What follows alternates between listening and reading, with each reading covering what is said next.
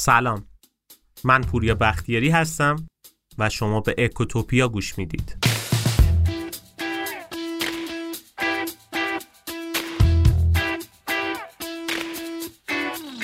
احتمالا شما هم تا الان کلمه حباب رو زیاد شنیدید. آدمای مختلفی راجبش صحبت می‌کنن و خب بیشتر هم توی بازارهای مالی احتمالا این کلمه به گوشتون خورده باشه. که مثلا بورس حباب داره سکه حباب داره حبابش چقدره؟ حباب مثبت یا حباب منفی؟ و مخصوصا توی این شرایط اقتصادی که ما داریم و قیمت لحظه ای تغییر می‌کنن دارایی های مختلفی دچار حباب میشن. دیگه معروف ترین و نزدیک ترین چیزی که شنیدید حباب بورس سال 99 بود که اون حباب تاریخی رو رقم زد و بعدش هم اون ریزش استثنایی اتفاق افتاد. توی این قسمت می‌خوایم راجع به همین صحبت کنیم. که اصلا حباب چجوری شکل می‌گیره؟ چرا اتفاق میفته و اینکه چی میشه آدما در دام این قضیه میفتن یعنی خیلی وقتا آدما می‌دونن حبابه ولی بازم میرن اون دارایی می‌خرن.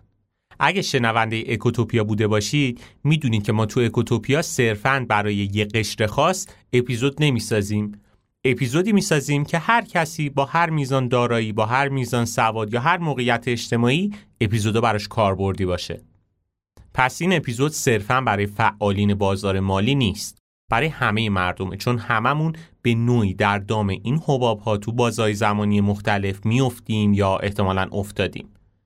روند این اپیزود هم این مدلیه که ما میایم یه داستان از هلند براتون تعریف می‌کنیم که حباب گل لاله چی بود و چرا اتفاق افتاد. داستان به شدت جذابیه. راجب چند تا تئوری صحبت می‌کنیم. اینکه اصلا چی میشه که آدما وقتی می‌دونن یه دارایی گرونه میرن خرید می‌کنن؟ چی میشه آدما صف می‌کشن برای یه دارایی و اونو حبابی می‌کنن؟ و در نهایت هم طبق رسالت اکوتوپیا سعی می‌کنیم راهکارهایی بهتون بگیم که تو حبابای آینده کمتر دچار آسیب بشید. بازم تکرار می‌کنم.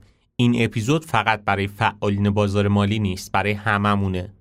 اصلا یکی از علتهایی که می‌خوایم داستان حباب گل لاله رو تعریف بکنیم همینه. اینکه صرفا حباب مربوط به بازار مالی نمیشه. خیلی جاها با این حباب درگیر میشید شماها.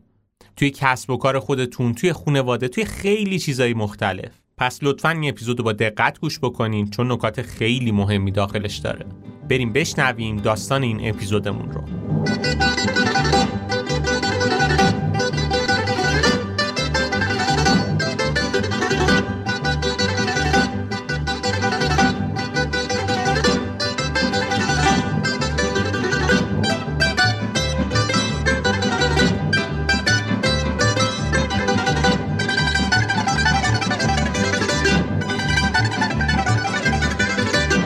توی قرن 16 هم اسپانیا یکی از بزرگترین قدرت اقتصادی و سیاسی جهان بود. کشوری که هنوز داشت از منافع کشف آمریکا بهره می برد. اما خب پادشاه های اسپانیا برای سرمایه های خصوصی مردم ارزش قائل نبودند. اونا پول مردم رو برای مخارج نظامی می گرفتن و کمتر پیش می اومد که این قرض رو به مردم پس بدن. طبیعتا با این شرایط سرمایه‌داران ناراضی شدند. سعی کردند که از اسپانیا به هلند برن و علاوه بر سرمایه‌دارای ناراضی مسلمونا و پیروان مکتب پروتستان هم برای آزادی عقایدشون از اسپانیا وارد هلند شدند. اینجا بود که هلند در مدت کوتاهی به قطب اصلی سرمایه‌داری توی جهان تبدیل شد و به بالاترین میزان درآمد سرانه رسید. توی همین هلند بود که اولین شرکت های سهامی پیدا شدند. اولین بازارهای مالی شکل گرفتند و طبیعتا اولین بحرانه مالی هم توی هلند به وجود اومد. بحرانی که انقدر معروف شد که امروز هم هر وقت اسم حباب میاد آدما یاد هلند میافتن. چه حبابی؟ حباب گل لاله. قرن 17 هم دوران طلایی هلند بود. اقتصاد شکوفا شده بود و هنرمندا بهترین آثار هنری دوران خودشون رو تولید می‌کردن. نیروهای نظامی به جای اینکه در خدمت پادشاه ها باشن به حمایت از تجار و صنعتگرا میپرداختن. هلند تو قرن 17 هم قدرت اقتصادی اول دنیا بود. سرمایهداری به اوج خودش رسیده بود. پول زیاد بود و تقاضا برای کالای لوکس هم از همیشه بیشتر بود. توی این سالا بود که گیاها و سبزیجاتی مثل سیب زمینی، گوجه فرنگی، فلفل اینا همه از قاره های دیگه به اروپا و البته به آمستردام می اومد. مردم ثروتمند بودن و مشتاق این محصول جدید. یکی از این گیاهای اشرافی گل لاله بود. گل لاله از ایران به عثمانی رفت و بعدش هم به اروپا راه پیدا کرد این گل خیلی زود توی اروپا طرفدار پیدا کرد و محبوب شد از یه طرف گل لاله شبیه به هیچ کدوم از گلایی نبود که هلندیا تا اون موقع دیده بودن. از یه طرف دیگه هم تنوع رنگ توی این گل خیلی زیاد بود. تجارت گل از آسیا به اروپا خیلی سودآور بود. برای اینکه درک کنید چقدر سودآور بود بد نیست بدونی که هر شاخه گل لاله توی آمستردام چهار برابر گرونتر از استانبول بود. یه سود خیلی بالایی داشت. رنگای متفاوت لاله توی هلند قیمتهای مختلفی پیدا کرده بود. اما گل لاله وجود داشت که وقتی رشد می‌کرد نقشای شبیه به شعله های آتیش روش پدیدار می‌شد. که البته بد نیست بدونید این نقش خیلی خوشگل و زیبایی که توی گل به وجود می اومد به خاطر یه مدل ویروس گیاهی بود که البته برای آدما خطری نداشت. به اون ویروس ویروس موزاییکی می‌گفتن. همون ویروسی که رنگ برگای کلم رو هم پژمرده و زش می‌کنه. خب طبیعتا توی اون دوران دانش ژنتیک و علم ویروس شناسی که وجود نداشت کسی هم نمی‌دونست چرا این نقش رو به وجود میان از یه طرف دیگه این لاله هایی که این نقش زیبا رو هم داشت خیلی کم بودن. یعنی یک لاله ویروسی حالا خیلی کمیاب و گرون شده بود. راهی هم برای تولید انبوهش وجود نداشت. هلندیا فهمیدن که ویروس از طریق کاشت پیاز می‌تونه به گلای بعدی منتقل بشه.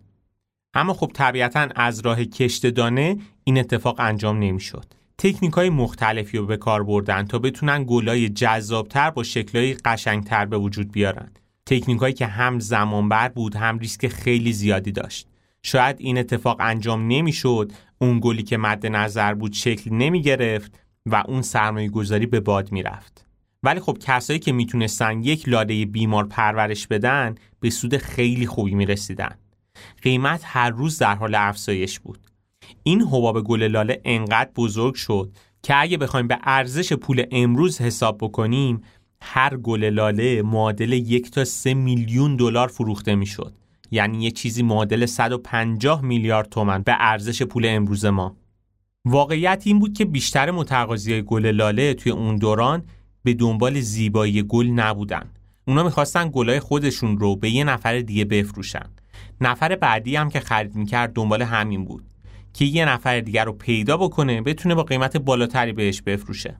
و اینجا بود که مردم میلیون دلاری هزینه می‌کردن برای خرید یه گل لاله. اصلا بذارید این مدلی بگیم. توی بازار هلند توی اون دوران سه دسته خریدار وجود داشت.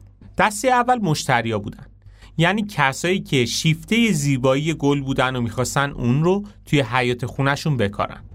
دسته دوم سرمایه گذارا و دلالا بودن. کسایی که گلا رو با قیمت پایینتر میخریدن و به مشتری و مصرف کننده به قیمت بالاتر میفروختن که اونا بتونن استفاده بکنن.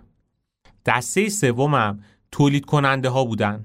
یعنی کسایی که می‌خواستن برای دسته اول و دوم گلای جذابی تولید بکنن.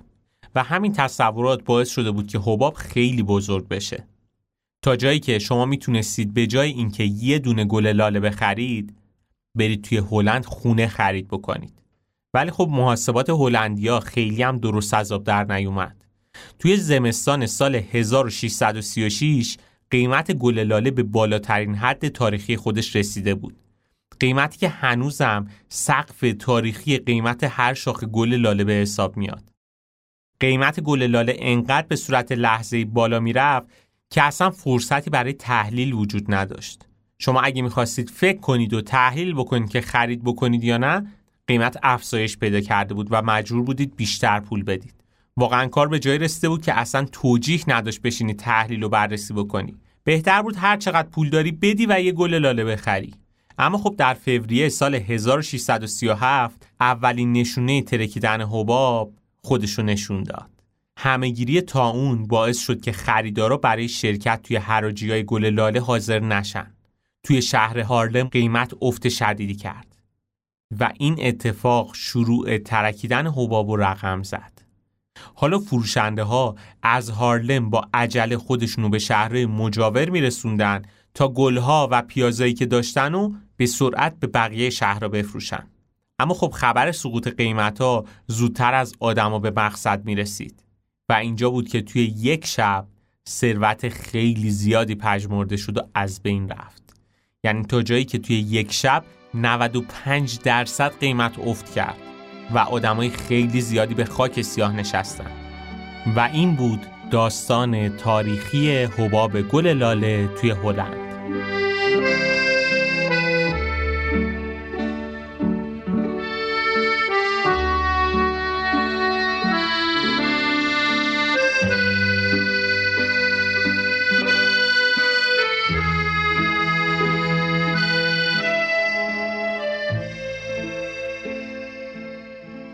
خب حالا که با داستان گل لاله توی هلند آشنا شدید و فهمیدید چه اتفاقی افتاد اون دوران توی هلند و اولین حباب اقتصادی کی شکل گرفت برای اینکه بهتر درک بکنید که چطور اصلا حبابا شکل می‌گیرن و اتفاق میفتن و اینکه چی میشه آدم توی این دام میفتن لازمه که یک تئوری رو براتون مطرح کنم به نام تئوری احمق بزرگتر.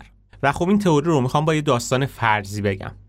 توی یه زمان خبر پیچید که کارگاه ها و کارخونه ها نل اسب تولید نمی‌کنن. چون براشون نمیصرفه و قرار نل اسب خیلی گرون بشه. و چون تولید نمی‌کنن انتظار داریم که قیمت نل اسب توی بازار خیلی گرون بشه. طبیعتا تعداد کمی از آدمای جامعه هم هستن که اسب داشته باشن دیگه. کسایی که اسب دارن وقتی که این خبر رو میشنون برای احتیاط هم که شده میرن چند تا نل اسب خریداری می‌کنن.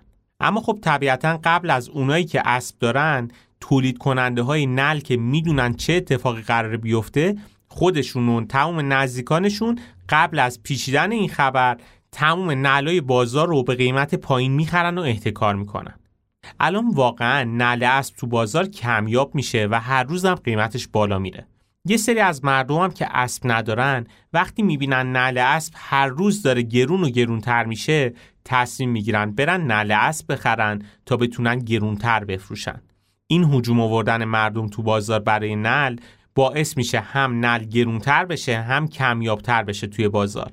حالا این ای که به قصد سود کردن نل خریدن وقتی سود می‌کنن توی هر جا شروع می‌کنن به تعریف کردن از تجارت نل پشت سر این افرادم بحث میشه.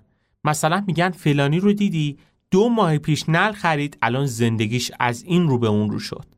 همین حرفا باعث میشه کم کم همه به فکر خریدن نل بیفتند به صدای اینکه نل بخریم و پولدار بشیم. کاسب و کارمند، پیر و جوون، محصل و بیکار همه و همه فقط به این دارن فکر می‌کنن که نل بخریم تا اوضاع زندگیمون بهتر بشه. این آدما پول قرض می‌کنن نل می‌خرن تا گرون بشه و سود بکنن. حالا این موجی که توی جامعه اتفاق میفته دیگه همه معتقدن که نل اسب گرونه ولی گرون می‌خرن که بتونن گرونتر بفروشن. اگه ازشون هم بپرسی خب به کی می‌خوای بفروشی؟ با پوسخند میگن بابا یه احمق دیگه پیدا میشه اینو از من گرونتر بخره دیگه.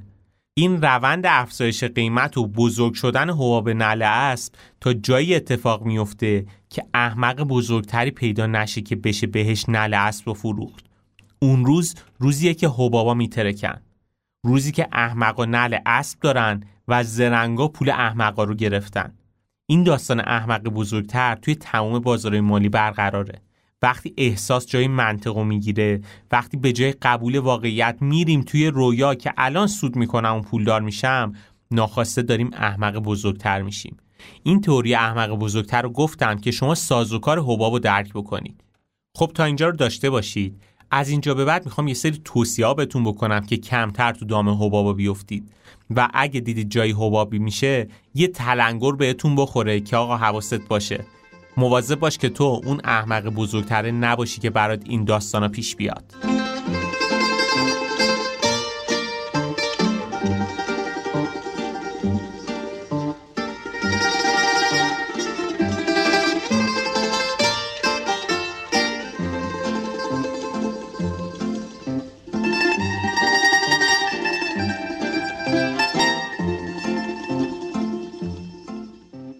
خب به نظرم تا اینجا دیگه کامل با مفهوم حباب آشنا شدیم و اینکه چجوری اتفاق میفته و چجوری شکل می‌گیره. بیا این قسمت آخر اپیزود رو با همدیگه به این بپردازیم که چطور ما در دام این اتفاقات نیفتیم و چه کارهایی انجام بدیم که بهتر و بیشتر حواسمون به ماجرا باشه. مورد اول این که شما باید به ارزش ذاتی توجه بکنید. کلا هر وقت هر دارایی می‌خوایم بخرید قبل از که ببینید تو بازار چه قیمته بیاین ارزشش رو محاسبه بکنید. یا از آدمایی که خبره هستن توی این قضیه مشورت بگیرید. مثلا اگه می‌خوایم برید روی دلار سرمایه گذاری بکنید نگاه نکنید که دلار الان توی بازار چنده. قبل از این کار برید واقعا از چند تا کارشناس خبره بپرسین که آقا ارزش واقعی دلار چقدره. مثلا اگر بهتون گفتن ارزش واقعی دلار 50 هزار تومنه و شما دیدید که تو بازار 55 هزار تومنه این یعنی حباب داره دیگه. پس خریدش منطقی نیست. یا خرید سهام همینطور خرید طلا همینطور و هر دارایی دیگه که خرید می‌کنید. باید توجه داشته باشید که حباب اصلا قابل محاسبه نیست. وقتی یک دارایی حبابی میشه این حباب می‌تونه تا هر جایی بزرگ بشه و هر زمان امکان ترکیدنش وجود داره. داستان هلند رو برای همین گفتیم. این حباب می‌تونه تا جایی پیش بره که ارزش یک گل لاله معادل یک خونه یا چند تا خونه توی هلند باشه. پس حبابا قابل محاسبه نیستن. وقتی یک دارایی حبابی میشه اصلا دیگه گوش به نظر هیچ تحلیلگری ندید. حبابی شده تمام. اینکه حباب تا کجا بزرگ میشه رو هیچ کس غیر از پیشگوها و فرشته ها و افرادی که کلا علم غیب دارن غیر از اونا هیچ کس نمی‌تونه این رو تعیین بکنه.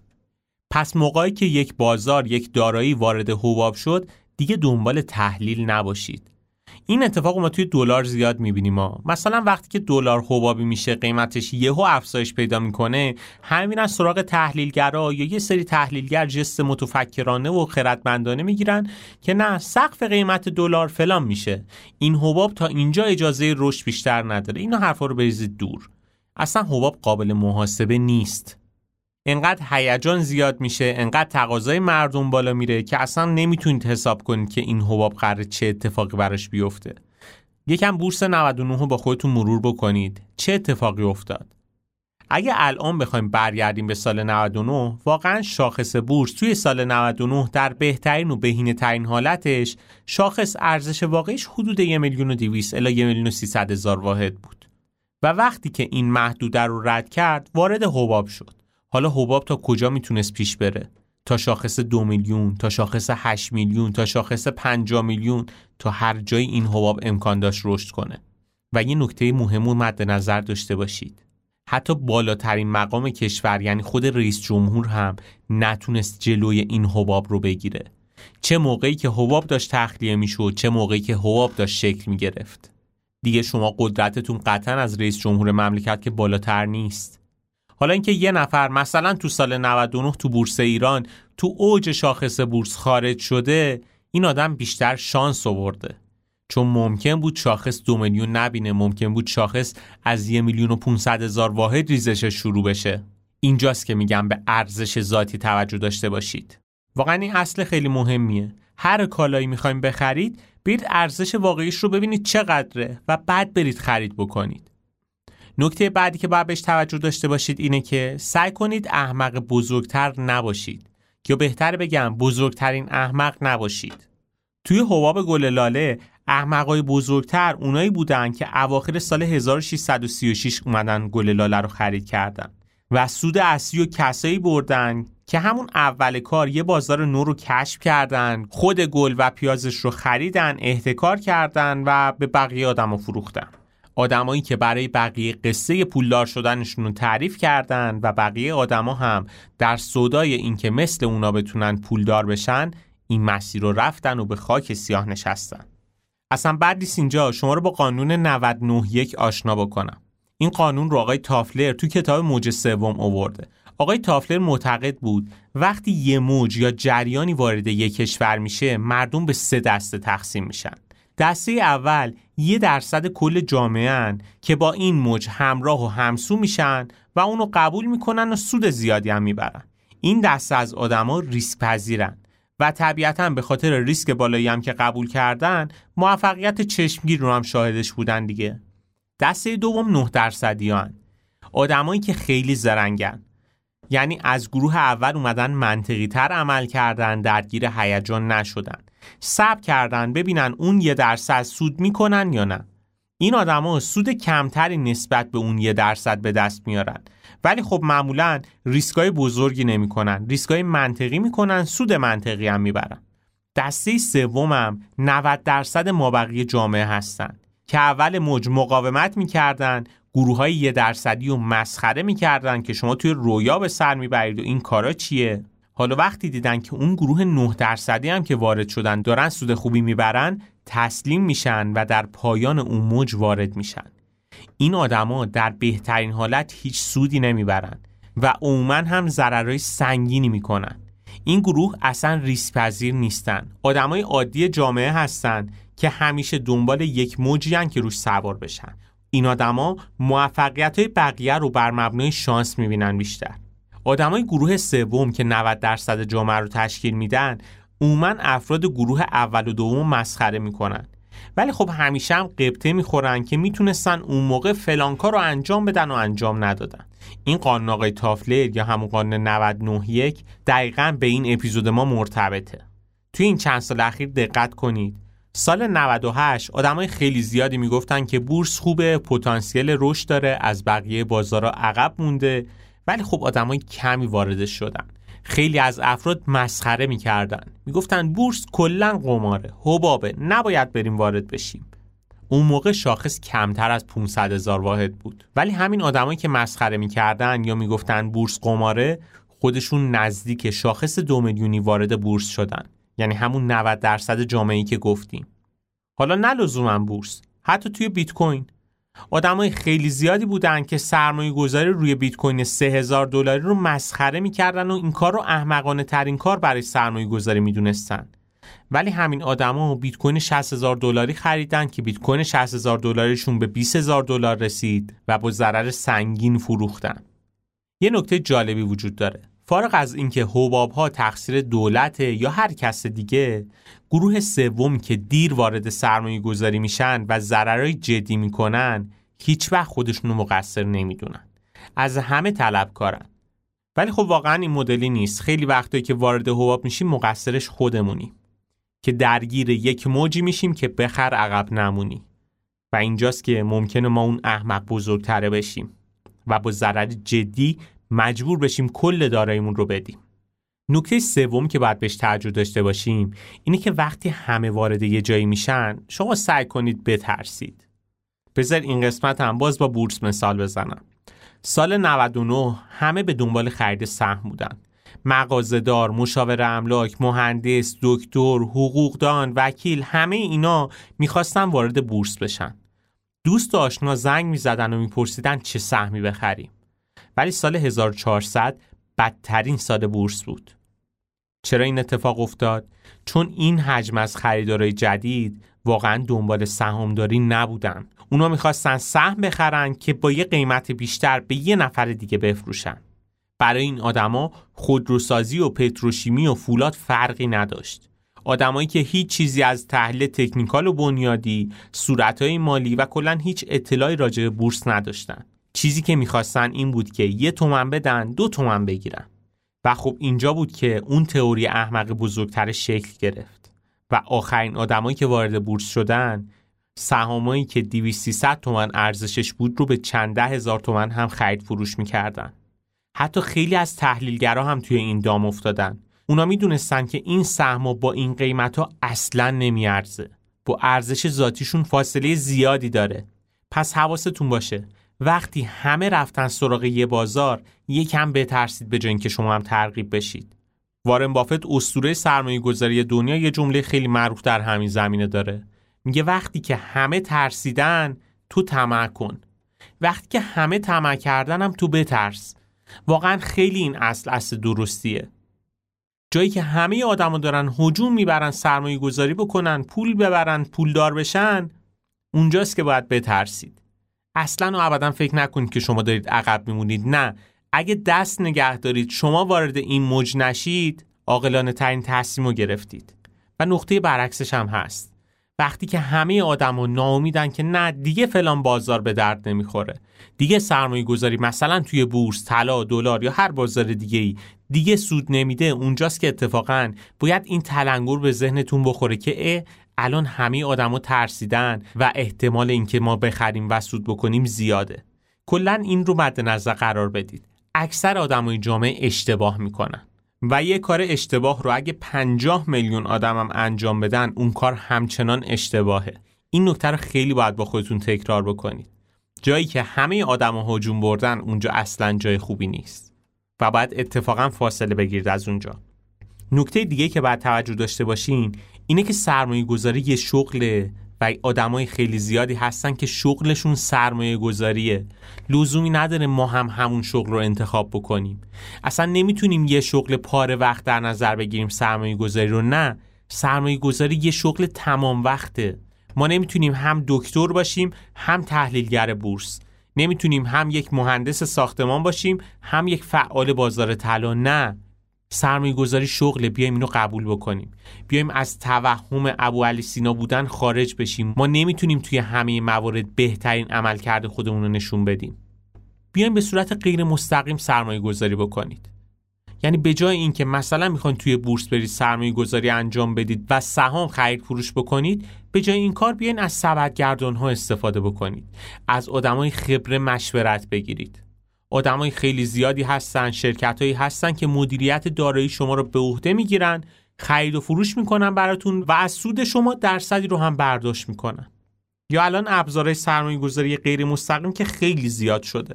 می‌تونید به صورت غیر مستقیم سرمایه گذاری بکنید.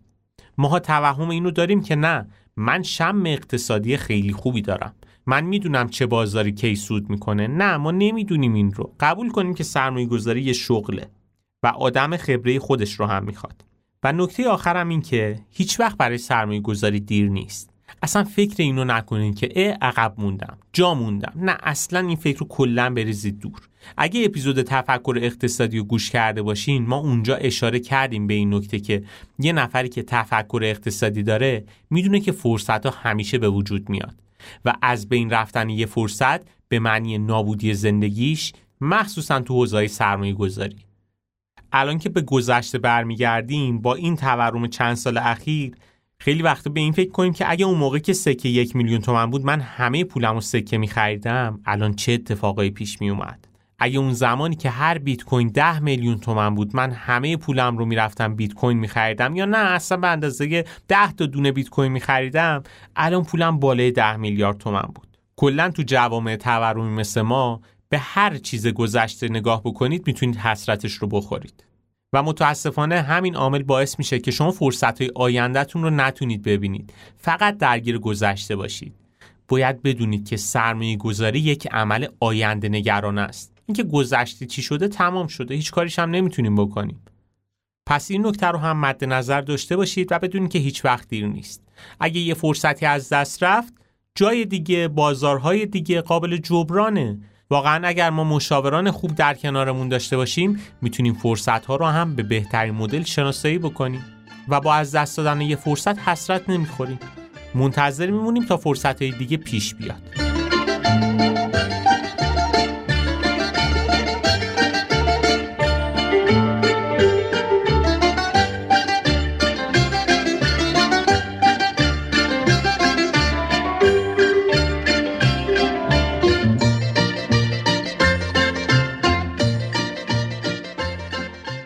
اپیزود امروزمون تمام شد. سعی کردیم شما رو با مفهوم حباب آشنا بکنیم داستان گل لاله هلند رو بگیم تئوری احمق بزرگتر رو گفتیم قانون تافله رو گفتیم و کلا یه سری توصیه هم کردیم. واقعا این فضای سرمایه گذاری خیلی فضای پر ریسکیه.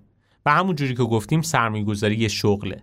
یه اصلی وجود داره به نام اصل پارتو یا همون قانون 80 20 حالا اینکه این اصل چیه به کنار. ولی این اصل پارتو تو بازار سرمایه گذاری به ما یه نکته مهم رو یادآوری می‌کنه. اون همی که 80 درصد سرمایه گذارا تو هر بازاری پولشون رو با ضرر خارج می‌کنن. از اون 20 درصد باقی مونده ای که سود می‌کنن هم 80 درصدشون سود جزئی می‌برن و فقط 20 درصدشونن که سودای خیلی بالایی می‌کنن. یا به عبارت بهتری توی هر بازار سرمایه گذاری کلا 4 درصد فعالینش هستن که سودای خیلی زیادی می‌برن. و ما عموما همین چهار درصد رو می‌بینیم و به اون 96 درصد باقی مونده جامعه توجهی نداریم. یکم از رویا بیایم بیرون فضای واقعی رو ببینیم و درک کنیم این موضوع. اصلا اگه اطرافیان خودتون هم نگاه بکنید آدمایی که ضرر جدی کردن خیلی بیشتر از کسایی هستن که تونستن سود بکنن از فضای سرمایه گذاری که وجود داشته. کل هدفم از ضبط این اپیزود همین بود. که بیام بهتون بگم اگه سرمایه گذاری و تحلیلگری حرفه شما نیست بیخیال این بشید که بخواید مستقیم سرمایه گذاری بکنید. این همه ابزار غیر مستقیم وجود داره. به صورت غیر مستقیم سرمایه گذاری بکنید یا کلا چیزی که نمی‌فهمید رو اصلا سمتش نرید. خیلی وقتا آدما میرن یه چیز رو می‌خرن علتش هم اینه که بقیه دارن خرید می‌کنن. بیا منطقی فکر کنیم. اون بقیه چقدر موفقیت توی سرمایه گذاری های قبلشون داشتن؟ اون بقیه که دارن میرن آدمای پولدار جامعه یا نه آدمایی هستن که به دنبال اینن که پولدار بشن. و جمله آخرین اپیزود همین که اکثر آدمای جامعه اشتباه می‌کنن و مسیر اشتباه رو میرن. پس هر جایی که دیدید آدمای زیادی دارن هجوم می‌برن به جای اینکه وسوسه و ترغیب بشید که شما هم وارد این موج بشید بیشتر بترسید. حواستون باشه که جز اون 90 درصد قانون تافلر که گفتیم نباشید 90 درصدی که احمقای بزرگتر رو شکل میدن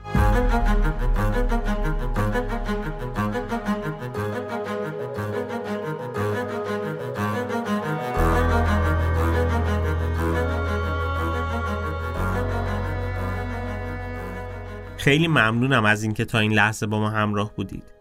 اگه اپیزود امروز رو دوست داشتید لطفا با دوستانتون به اشتراک بذارید و از ما حمایت کنید. این بهترین دلگرمی برای ماست. توصیه می‌کنم به سایتمون هم حتما مراجعه بکنید. سایت اکوتوپیا داتایار لینکش توی توضیحات موجوده. اونجا بیشتر از هزار تا مقاله و مطلب علمی وجود داره که سعی کردیم به زبان خیلی ساده بیان بکنیم که شما بتونید بهتر با این مسائل اقتصادی و مدیریتی و مسائل سیاسی روزمره آشنا بشید و ازش استفاده بکنید. علاوه بر این توی سایت ما معرفی کتاب و نقشه راه هم گذاشتیم. برای کسایی که به مطالعه بیشتر علاقه دارن. دوست دارن یه مسیر مطالعاتی رو طی بکنن. کلی دوره آموزشی هم اونجا هست که می‌تونید ازش استفاده کنید.